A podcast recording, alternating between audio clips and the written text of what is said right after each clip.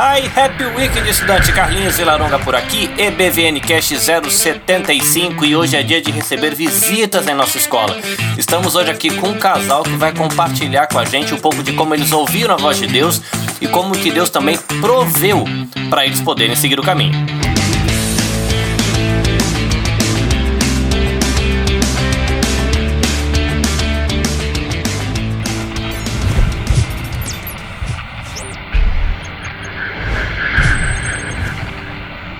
É isso aí, estudante. Mais um dia de casa aberta e hoje eu tô aqui com Tim e Gisele do Projeto Living Brasil lá de Recife. Tim e Gisele, bem-vindos à Escola Bíblica Vida Nova. Boa noite, obrigado. Boa, obrigada. Bom dia aí para vocês. Sim, bom Nós dia. agradecer. Uma manhã de primavera linda, diga-se de passagem. A temperatura tá chegando aos 30 graus aqui agora. Ok, Eita, que maravilha.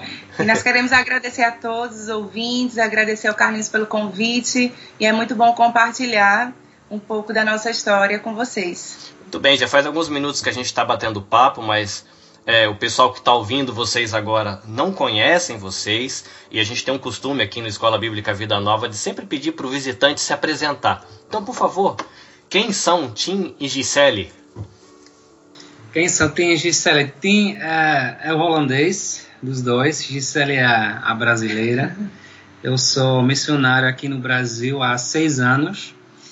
É, em 2013, em abril, eu me mudei para cá e conheci Gisele em 2014 em um trabalho que a gente estava fazendo e a gente se casou ano passado e agora estamos começando este, este projeto. Um, eu sou formado em Direito, sou mestrado em Direito Penal na Holanda e eu queria usar isso aqui também no Brasil, né? Claro que demorou um pouquinho para primeiro aprender a língua é, portuguesa é, para que eu pudesse entrar na faculdade e em 2016, dois anos atrás, eu eu me matriculei aqui na UFPE, na Universidade Federal de Pernambuco, e fiz dois anos de Direito, e agora atualmente estou estudando para o exame da OAB. Ah, que legal. E Gisele... Eu sou Gisele, sou psicopedagoga e sou estudante também de psicologia agora. É, tenho algumas experiências, algum tempo já. Comecei, na verdade, missões também em 2013. É, eu atuava em outra área, na área comercial, quando Deus me chamou para missões. E hoje estamos aí, com o Projeto Livre. Muito bem. Eu fiquei curioso agora. Primeiro que você usou uma palavra muito difícil aí, que isso trava a língua para falar. Psicopedagoga. Psicopedagoga, isso. Eu nunca ouvi isso. Eu não sei o que, o que, que é isso. A psicopedagoga ela tem a formação de pedagogia e especialização em psicopedagogia, que a gente atua mais no auxílio de algumas deficiências de, da aprendizagem.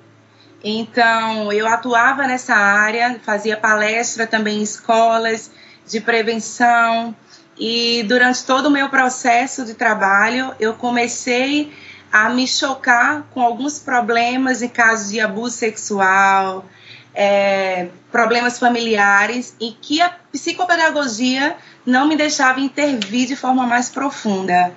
Então, foi quando Deus me convidou a fazer o curso de psicologia para que eu pudesse trabalhar com a criança e com seus familiares de uma forma mais profunda mesmo, com conhecimento mais técnico. Ah, que legal. Hoje você já exerce psicologia ou você está nesse processo de formação ainda? De formação ainda. Eu estou no processo estudando e exerço, por enquanto, a psicopedagogia, né, durante as nossas atividades com as crianças. Ah, que legal. Isso. Sim, eu fiquei curioso. Quando foi que você começou seus estudos em português? Foi lá na Holanda ou foi depois que você chegou ao Brasil? Foi, na verdade, foi lá na Holanda. É, na época eu eu né, estava estudando direito na Holanda e Deus me chamou para o Brasil. É, mas eu queria terminar primeiro meus estudos, achava, né, sábio fazer isso.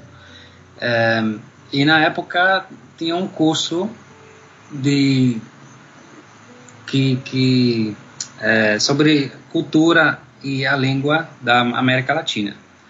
Aí eu me matriculei nesse curso para né, aprender já um pouco do português. Então eu já é, cursei algumas aulas de gramática, essas coisas. Eu já comecei a escutar algumas músicas, a estudar em casa para já me preparar um pouco.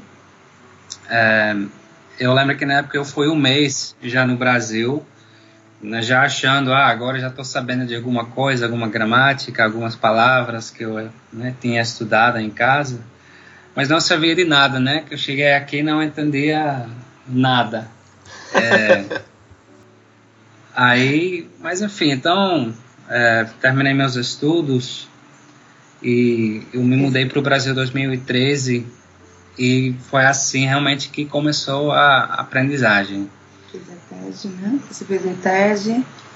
Eu, eu comecei na Jocum, é, que era um ambi ambiente maravilhoso, porque você está junto com missionários do, do, mundo inteiro e morava junto com, com outros brasileiros também, outro uhum. holandês. Aí, nesse ambiente de morar juntos, rapidinho eu, eu, eu consegui graças a Deus, aprender o, o português. É, é legal que você tenha, tem um, talvez um momento ou outro que a gente percebe que você não é brasileiro, mas é legal que você fala recifês, né? Porque eu que sou criado, é. É, criado em São Paulo, eu estou tendo a alegria de conversar com um holandês que fala recifês, que tem dá para pegar o sotaquezinho de Recife é, na fala, é muito legal. É, Perdoe-me a ignorância, mas qual que é o idioma do teu país? É o holandês. Tá. Além do holandês e do português, você fala mais alguma língua? O, a vantagem do, do holandês, assim, somos um país muito pequeno e ao nosso redor temos França, Bélgica, Inglaterra, Alemão e somos somente com 17 milhões de holandeses. Então, há uma necessidade muito grande é, para que a gente é, aprende as línguas que, que tem ao nosso redor. Então, desde, desde pequeno, né, nas escolas, a gente aprende inglês, no ensino médio, a gente começa a, a estudar o francês o alemão também. É, espanhol, espanhol era opcional. Eu, eu, aí aí vai estudando, vai crescendo com essas línguas é, ao seu redor. Também é fácil viajar, em três horas a gente está na, na, na, França, com duas horas a gente está na Alemanha, então eu, hoje em dia eu, eu, eu falo algumas línguas. Assim. Gisele brasileira, de Recife, nascida, nascida e crescida em Recife? Nascida e crescida em Recife, morei algum tempo no Ceará, é, a trabalho também. E depois retornei para Recife, que foi onde começou em 2013 o meu chamado, também como missionária.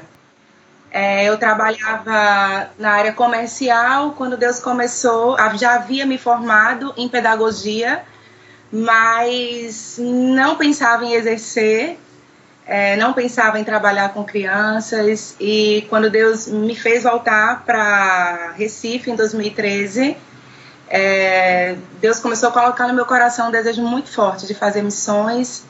E eu comecei a trabalhar, a ter algumas experiências com criança e aí foi onde tudo começou. Legal, a gente estava conversando agora há pouco, o Tim ele usou a expressão de que ele ouviu esse chamado de Deus, mas não foi uma voz de trovão. E você está tá, tá compartilhando agora é, que essa, esse seu chamado também foi uma coisa que foi acontecendo, você percebendo é, e tem muita gente né, que pode estar ouvindo o, o, podcast agora e falar assim: ah, eu não estou fazendo nada porque não, Deus não acendeu a luzinha do meu quarto de madrugada e falou comigo. Então eu queria que você compartilhasse um pouquinho mais como é que foi assim esse seu perceber de que Deus estava te guiando para uma questão é, mais de missões. Como é que foi você? Não sei se você hoje é, vive de tempo integral da missão ou se você tem a sua profissão e faz a missão como voluntariado. Como é que você discerniu isso? É, quando eu voltei de Fortaleza para Recife, eu atuava lá, como eu te disse, na área comercial. E assim, o salário é um salário muito alto na época, era um salário muito bom, mas existia um vazio que eu não sabia explicar o que era. E quando eu voltei para cá, que eu digo que foi minha conversão de verdade, quando eu me converti de verdade no meu quarto. E eu lembro que a minha oração naquela época foi: Ok, Deus, você está me chamando, você está insistindo em mim, né? É, então, eu só quero te fazer um pedido. Não me deixa morrer conformada com as duas horas de culto da igreja do domingo. Eu sei que você é mais, eu sei que você tem mais e eu quero andar sobre as águas. Eu tinha contato no Brasil com a Mocidade para Cristo. Eu lembro que tinha uma pessoa que falava: Olha, pede para Deus te mandar. Depois ele dava risada e cuidado, porque pode ser que Deus te escute. E aí você pede para Deus não deixar você se conformar com as suas duas horas de culto. E afinal de contas, Deus ouviu? E na realidade é como você disse, tem orações que a gente faz que eu acho que Deus diz assim, gostei disso. e aí logo em seguida eu fui pesquisar igrejas em Recife que tivessem trabalhos missionários, porque eu acredito que a igreja ela precisa ir além, né, das portas da igreja. A igreja precisa ir, ir mesmo para servir a população então, naquele momento, eu comecei a pesquisar algumas igrejas que tivessem trabalho missionário em comunidades e conheci uma igreja que ela tinha um trabalho na época no lixão de Olinda. Então, eu comecei a ficar com essas crianças, trabalhar com essas crianças. E eu lembro que teve um momento em que eu estava fazendo esse trabalho lá com as crianças do lixão. Era um trabalho que tentar um discipulado né? E eu lembro que teve um momento que a gente, nós estávamos reunidos e chegaram alguns caminhões de lixo e eles começaram a despejar o lixo e aquelas crianças saíram do discipulado e foram correndo para pegar. Eu lembro que elas pegavam algumas maçãs que estavam caindo do caminhão e sem limpar, e sem lavar, e sem nada, e começaram a comer aquilo. E naquele momento eu vi que qualquer problema que eu tinha na minha vida era tão pequeno. E a partir disso eu não consegui mais viver sem isso. Sabe? De falar desse amor, de cuidar de pessoas. E nós trabalhamos, eu e o Tim, durante muito tempo, é, cada um no seu, da sua forma, instituições diferentes né? É, como eu disse para vocês, no, meu trabalho era com a prevenção ao abuso sexual, bullying, estrutura familiar. Então, chegou algum tempo em que Deus começou a nos chamar para fazer algo juntos. Legal. Então, antes da gente chegar nesse algo juntos, eu vou voltar essa pergunta para o Tim. Tim, você disse que você não ouviu uma voz de trovão te chamando para missões. Conta pra gente um pouco mais dessa história. Como é que você discerniu que era para você realmente você estava lá estudando questão do, do direito e você percebeu que tinha a ver com missões e ainda acabou no Brasil. Conta um pouco mais de como é que foi essa experiência de entender esse seu chamado. Bem, é, a história é um pouco longa, mas eu vou tentar reduzir é, no máximo. Era em meu, meu terceiro ano do direito, eu me converti com 18 na Holanda, né? Eu cresci um, um lar cristão, cristão é, mas até 18 anos eu não queria nada a ver com a igreja, com Deus. É, eu era um, bastante rebelde, assim, nesse sentido. Eu resolvi estudar direito por falta de, de interesse em outra coisa, não sabia, não sabia bem o que fazer, e direito me daria uma, uma ampla oportunidade de de fazer qualquer coisa na vida, né, na área profissional. Mas quando eu, eu saí da casa, né, dos meus pais com 18, que é uma alguma coisa comum na Holanda, os, os estudantes saírem da, da, da casa eles crescem, morando junto em república e tal. Aí eu me conheci novos amigos que eram cristãos. É uma outra história, minha história de que eu me converti, mas eu me, eu me converti e chegou um tempo que eu estava perguntando a Deus, Deus, o que, o que o Senhor quer que eu faça com minha vida? Eu posso, né? O Senhor me deu um talento, um dom, né? Posso estudar e eu sair, me sair bem com direito na Holanda. Eu posso me tornar um advogado, ganhar muito dinheiro e abençoar teu reino financeiramente. Mas se o Senhor me chamar, eu posso também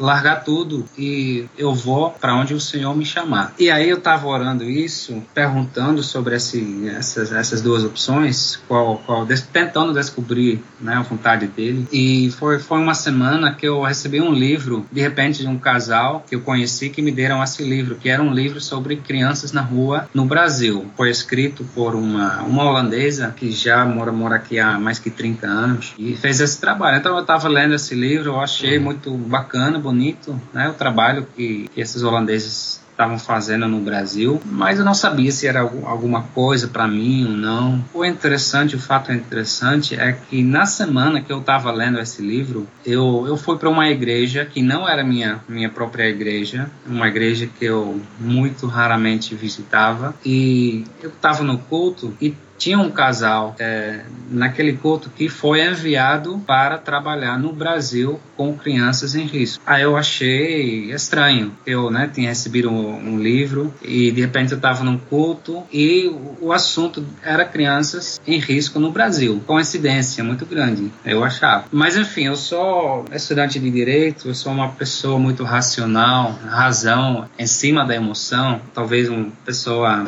mais emotiva teria dito, ah, isso é uma chamada de Deus, que eu estou lendo esse livro. Mas eu pensei, peraí, pode bem ser aqui é coincidência mesmo. Mas enfim, eu, eu pensei, tem Gideão no, na Bíblia, né? Gideão. Que Gideão que coloca a prova.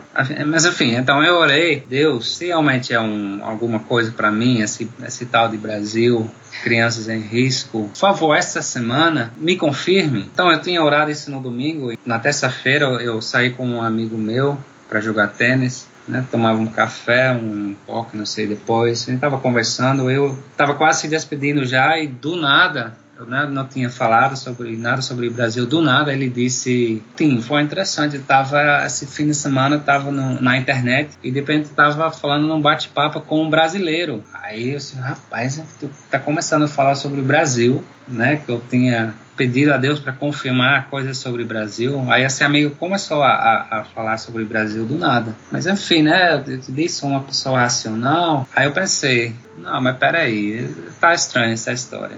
Eu vou orar de novo, se Deus realmente se é alguma coisa que, que o Senhor quer que eu faça, me confirma, por favor, por gentileza, mais uma vez, esta semana. Né? Eu queria colocar esse, esse termo mesmo de, de uma semana. Enfim, se foi terça-feira, chegou quinta-feira. Ele, ele, como um bom advogado, levou Deus para a segunda, terceira instância e para o Supremo Tribunal Federal. Exatamente. para descobrir a, a, verdade da questão. Exatamente. Aí, dois dias depois, eu fui para uma, uma, casa de, de outro amigo, é, onde a gente costumava ter estudo bíblico com um grupo de amigos. E a gente estava querendo começar e de repente a gente escutava uma, uma, uma música vinda da rua, de longe, música de longe. E meu amigo estava dizendo assim, é estranho, nunca escutei isso aqui não. Aí a música estava né, se aproximando e quando a gente olhou pela janela o que era, era um desfile com, com bandeiras do Brasil, com, com música do Brasil. Será? Será? Quando eu escutei a, a música, o título da, da música era uh, To Brazil, que quer dizer para o Brasil, né? Ao Brasil. Então eu quase caí da minha cadeira, né? Uh, achando todos esses, esses acontecimentos um tal coincidente demais. Mas mesmo assim, assim, eu estava pensando, sim, será que né, um, um culto, um desfile, um, um, livro, um amigo que começa a falar sobre, sobre o Brasil, será isso é uma chamada? Eu estava em dúvida com isso, mas enfim, eu, eu, eu tinha é, começado a, a ler um diário um tipo um pão diário, né, com assuntos, cada dia outro assunto, 365 dias do ano, cada dia outro assunto. Então, na, na sexta-feira, um dia depois da, da, da coisa do, do desfile, eu abri o diário pensando, duvidando se aquilo era uma, uma chamada. E o assunto da, desse dia tá parecendo, tá, já tá ficando óbvio, né, qual era o, o assunto do dia, era o chamado. E, se Deus é, nos chama, quando a gente tem a ideia de que Deus está te chamando, não, não tenha dúvida, mas vá. Então, a partir desse momento, eu, eu sabia que eu tinha uma, uma chamada, foi ainda confirmada de, uma, de um jeito muito engraçado. Uma semana, duas semanas depois, eu estava com amigos e um amigo chegava, na verdade eu estava lendo um, uma revista normal, tipo Isto É, tipo daquele das atualidades. Eu não tinha falado nada sobre sobre essa, esse, esse episódio que eu que eu tinha passado. Ele estava lendo um artigo naquele naquela revista e do nada é, como uma brincadeira, ele estava dizendo: Ó, oh, isso aqui é um artigo interessante. Talvez seja para você. No Brasil, eu tenho falado nada sobre o Brasil, né? Lembrando, no Brasil tem mais mulheres do que homens. E como você é solteiro, talvez você deve para achar sua mulher.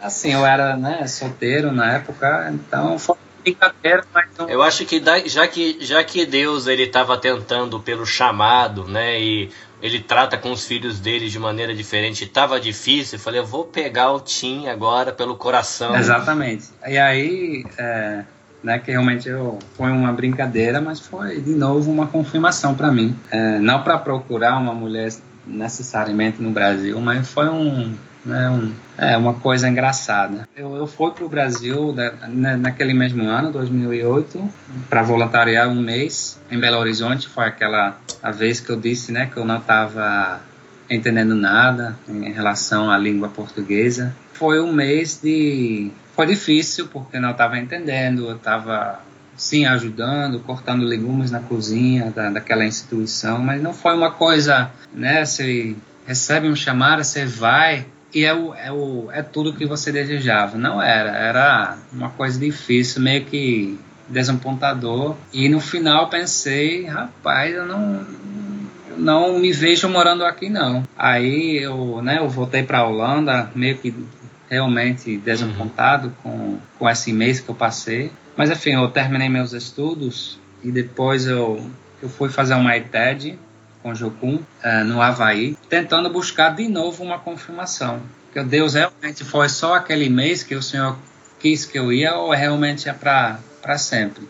Eu fui lá, fiz a TED, passaram cinco meses eu tentando descobrir a vontade de Deus, se ele iria confirmar ou não, e não confirmou até a última uhum. semana do, da escola, né? Todo, tinha três meses de teoria, depois dois meses de prática, e na última semana todas as equipes votaram do mundo inteiro. Eu mesmo fui para a Indonésia e Tailândia para o meu prático, e todo mundo votou para o Havaí, foi onde que eu fiz o, a fase teórica. E no último, nos últimos dias eu estava tava lá e tinha chegado um novo líder que eu não conhecia ainda, então ele se apresentou e me perguntou o que você vai fazer depois dessa, desta ITED. Ele disse, rapaz, não sei, eu estudei direito, mas então eu acho que eu vou, eu vou voltar para a Holanda e exercer minha profissão. E talvez eu volte como na Jocum, ainda não sei. Aí ele olhou para mim de um jeito muito profundo, ele como se ele estava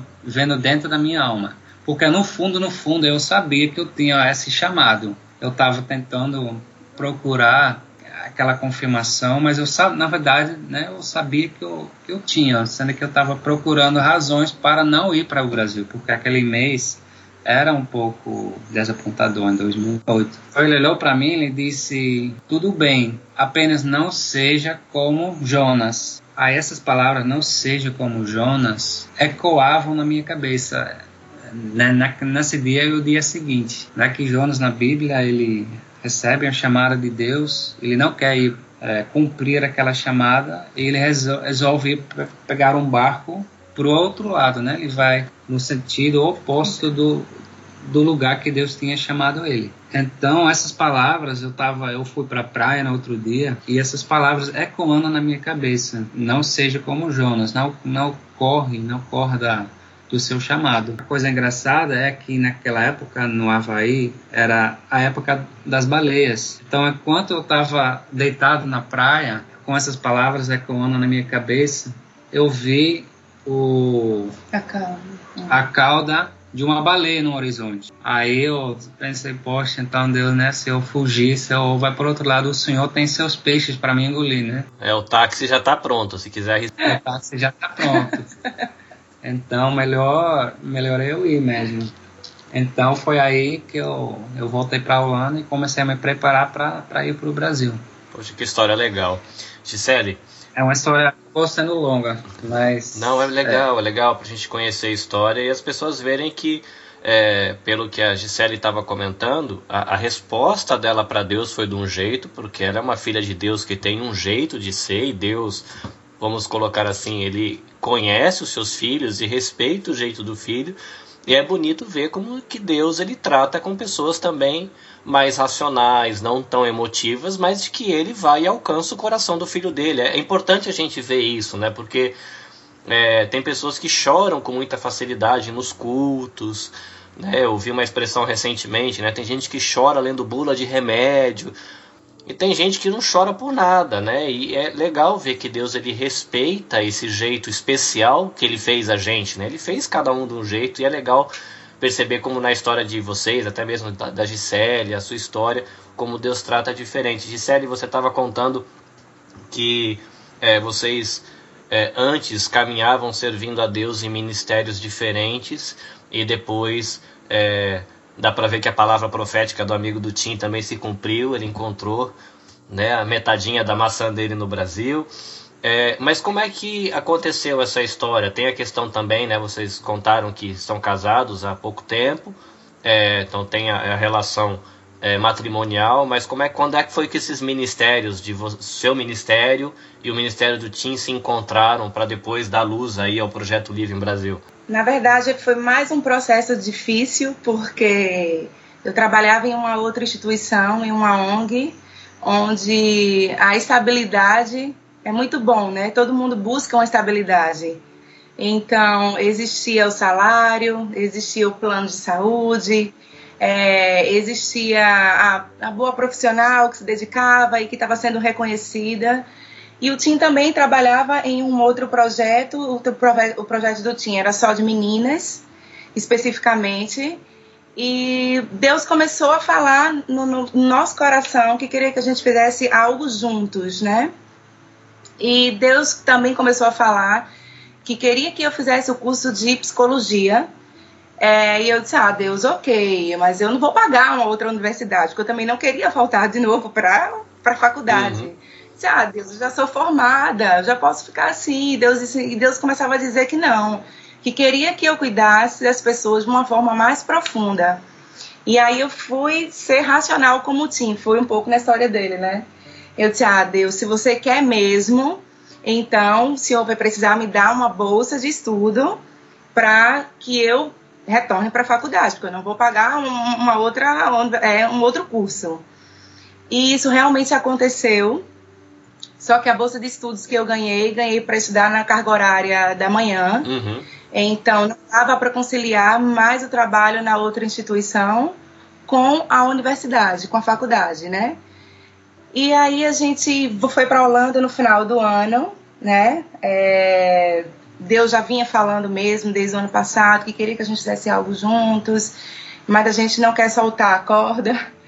E nós fomos para a Holanda visitar alguns familiares, alguns amigos, igreja. E eu disse: Ah, Deus, se o Senhor quer mesmo que a gente faça algo, né, como um casal, que a gente tenha um projeto juntos, o Senhor precisa mandar algum recurso, porque a gente não tem esse recurso. E eu fui pedindo a Deus prova disso, e quando a gente chegou lá foi muito interessante, porque nós fomos para uma festa de 40 anos de casado dos pais do Tim e onde nessa festa ele não, pedi, não, não pediram presentes para eles, pediram valores, presente em dinheiro, para que fosse entregue para que a gente fizesse um trabalho com crianças no Brasil. E quando a gente chegou lá, estava tudo pronto, tudo organizado, tinha banner, tinha panfletos, tinham tudo com o nosso trabalho. E eu fiquei muito chocada assim, com aquilo. Eu fiquei muito impressionada e, a gente recebeu uma doação daquele, daquele evento para começar o ministério aqui. Então eu voltei. É, cada pessoas assim, a gente em cultos que a gente ia, em devocionais que a gente fazia, em pessoas que a gente encontrava, a palavra que o Senhor dava era Mateus 6, né? que é não se preocupeis com os dias de amanhã, com o que é a vez de comer, porque eu estava muito não querendo soltar a corda, pensando realmente, Deus, eu não, não quero passar necessidade, missionário sofre, e Deus dizendo, todo momento em que ele estava cuidando, e nós voltamos para o Brasil e foi quando eu, a gente conseguiu a bolsa de estudo para psicologia e já iniciei o curso. E daí nós só concretizamos algo que a gente já havia fazendo, que era um trabalho em uma comunidade em Recife, e a gente começou a fortalecer esse, esse vínculo com essa comunidade. E aí foi onde surgiu o Projeto Livre. Poxa, legal. E eu já tinha feito um trabalho lá, né? É, e foi interessante porque é, quando eu comecei a orar, Deus começou a me mostrar esse local específico, essa comunidade. E aí eu fui compartilhar com o time, desse time, é, Deus está me mostrando tal comunidade, Recife, e a gente poderia ir lá visitar. E aí ele disse: Ah, mas em 2013 eu já fiz um trabalho nessa comunidade. Eu disse: Tim, eu não acredito que você nunca compartilhou isso comigo. E foi muito impressionante, porque quando, quando nós chegamos nessa comunidade, as pessoas já conheciam Tim. E, e, foi muito forte isso, porque você sabe que a gente precisa é, ter relacionamento com as pessoas, com a comunidade, até mesmo para que a gente tenha acesso, porque existe sim é o perigo, né? Existe a maneira, a forma como eles vivem, assustados, enfim. Então não é qualquer pessoa que pode entrar e falar, olha, eu vou fazer um projeto aqui porque eu quero fazer. É uma questão de relação mesmo. E isso também foi uma confirmação. E foi quando nós é, é, sair dos locais onde nós trabalhávamos e montar o Living. E o Living a gente trabalha de forma integral. Nós não temos remuneração, né? pelo contrário, muitas vezes é a gente que que, que financeiramente acaba, é, como é que eu posso dizer, suprindo algumas necessidades, mas também é um projeto muito bebê. A gente costuma dizer que a gente não está atrás de sucesso, mas a gente só quer obedecer a Deus, né? É que legal. Então, para quem está ouvindo a gente conseguir entender um pouquinho melhor o que, que vocês vivem dentro do projeto Livre em Brasil, é, que atividades vocês realizam, como é que funciona o, o, dia a dia, né? Eu vi umas postagens recentes, vocês fizeram um trabalho aí perto do Dia das Mães, um trabalho com mulheres, orientação com tema de violência. Conta um pouquinho pra gente daquilo que vocês fazem né, dentro do, do dia a dia do Projeto Livre em Brasil? Na realidade, a gente já está inserido nessa comunidade, Carlinhos, há um ano. Né? Então, a princípio, nós iniciamos com eventos pontuais e datas comemorativas, porque, como eu te falei, a gente queria criar um relacionamento mesmo com a comunidade, um relacionamento de confiança. É... Então, a gente em eventos e datas comemorativas, a gente estava dentro da comunidade, inserido com essa relação. Né? Mas atualmente, a gente, como eu te disse, a gente também não quer trabalhar sozinho, então nós buscamos conhecer outros projetos que também está inserido na comunidade para que a gente pudesse fazer algo em conjunto. Porque o que é que eu tenho percebido durante essa nossa caminhada de missões com crianças especificamente, né? É, a criança, ela gosta de ir para o projeto, ela gosta de estar lá, mas o problema todo é que muitas vezes quando a criança ela vai entrando nessa transição para adolescência, na fase da adolescência, ela começa a se desinteressar dos projetos porque ela acha ainda que é muito infantil, as músicas. E aí a gente começa a ver que é nessa fase da adolescência onde a criança ela começa a entrar na prostituição, no tráfico, e a gente começou a ficar muito preocupada com, com essa faixa etária, né, do adolescente específico, do jovem. Então, além desses eventos pontuais, nós distribuímos alimentos para as famílias que a gente sabe que é a família mais necessitada, né? Porque nós não somos assistencialista, então a gente ajuda realmente as famílias que estão bem necessitadas. A gente faz visitas nas casas para manter essa relação. E a gente agora, é, no início de janeiro de 2000 e de 2020, a gente quer inaugurar né, o projeto para jovens e adolescentes, que é um projeto de capacitação profissional. Ah, que legal. A gente quer que adolescentes de 15 a 19 anos tenham participem de cursos profissionalizantes. A gente sabe que no Brasil a crise está muito grande. Então, se a gente capacitar alguns, alguns adolescentes, eles vão conseguir trabalhar de forma independente. Então, a gente quer manter essa relação de eventos pontuais com, as, com a comunidade, visitas na casa, de aconselhamento. E a gente faz parceria também com o governo né, do estado, que no, nesse evento das mulheres, por exemplo, estava é, nos apoiando com panfleto, com materiais. Ah, que bom. E a gente faz parcerias com muitas empresas, porque a gente não quer fazer sozinho.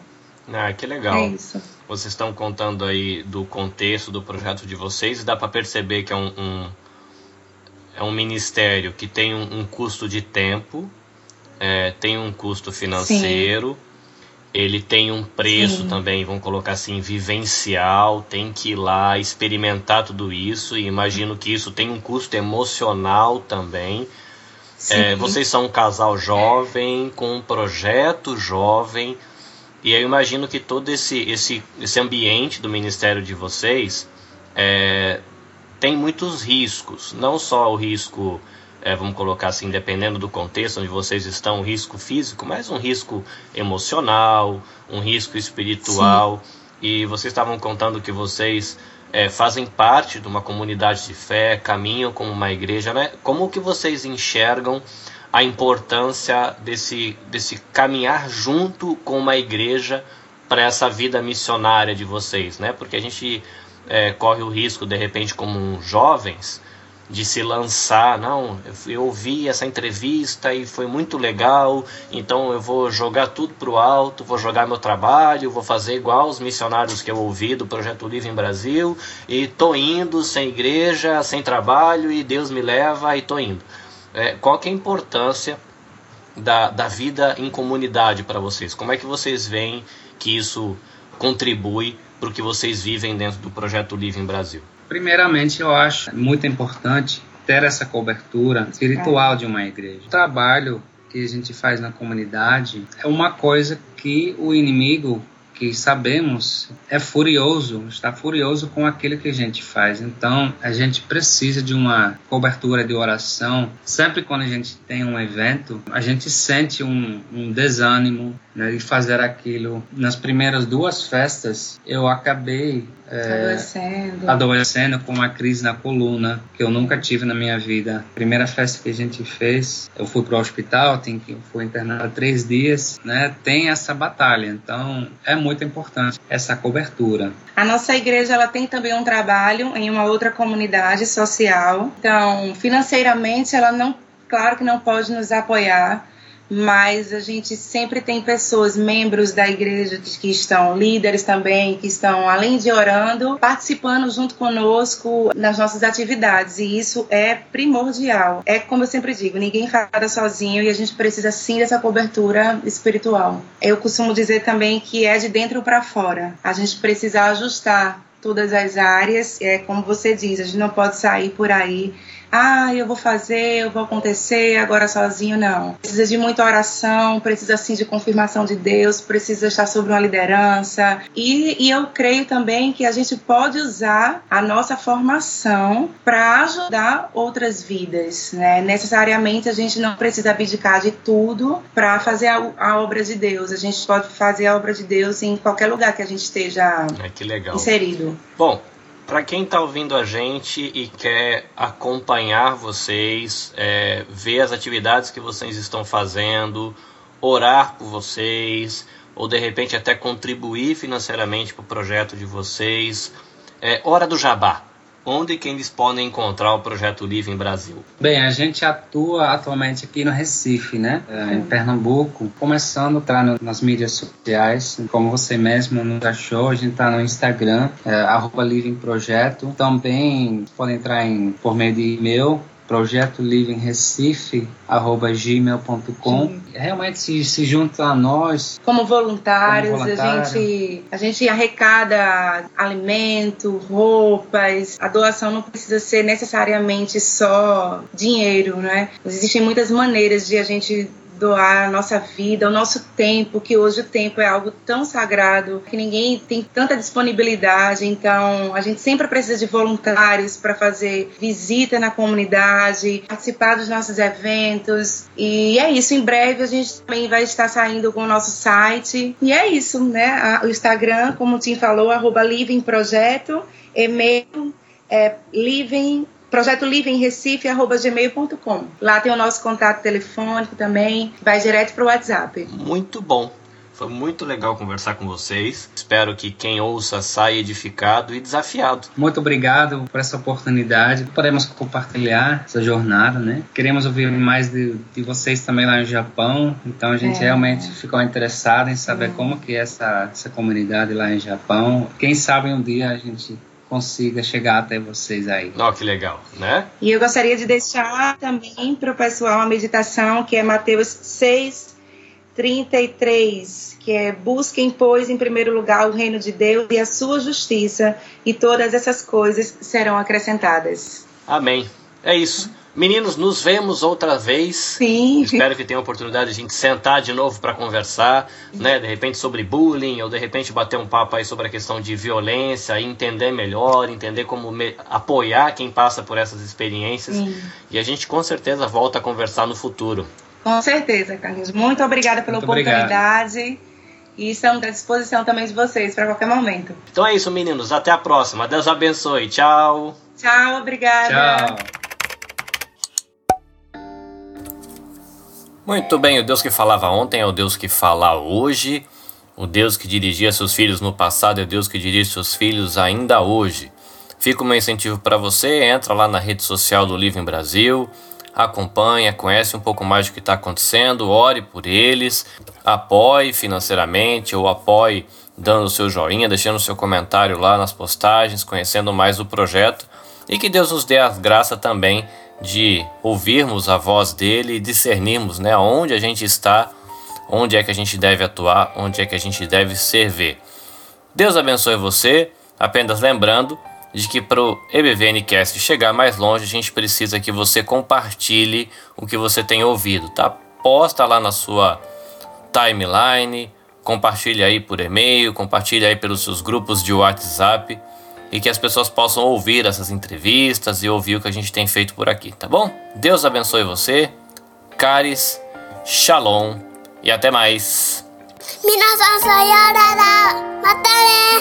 Esforce-se sempre para receber a aprovação do Deus a quem você serve. Seja um bom trabalhador, que não tem de que se envergonhar e que ensina corretamente a palavra da verdade. Segunda carta de Paulo para Timóteo, capítulo 2, versículo 15.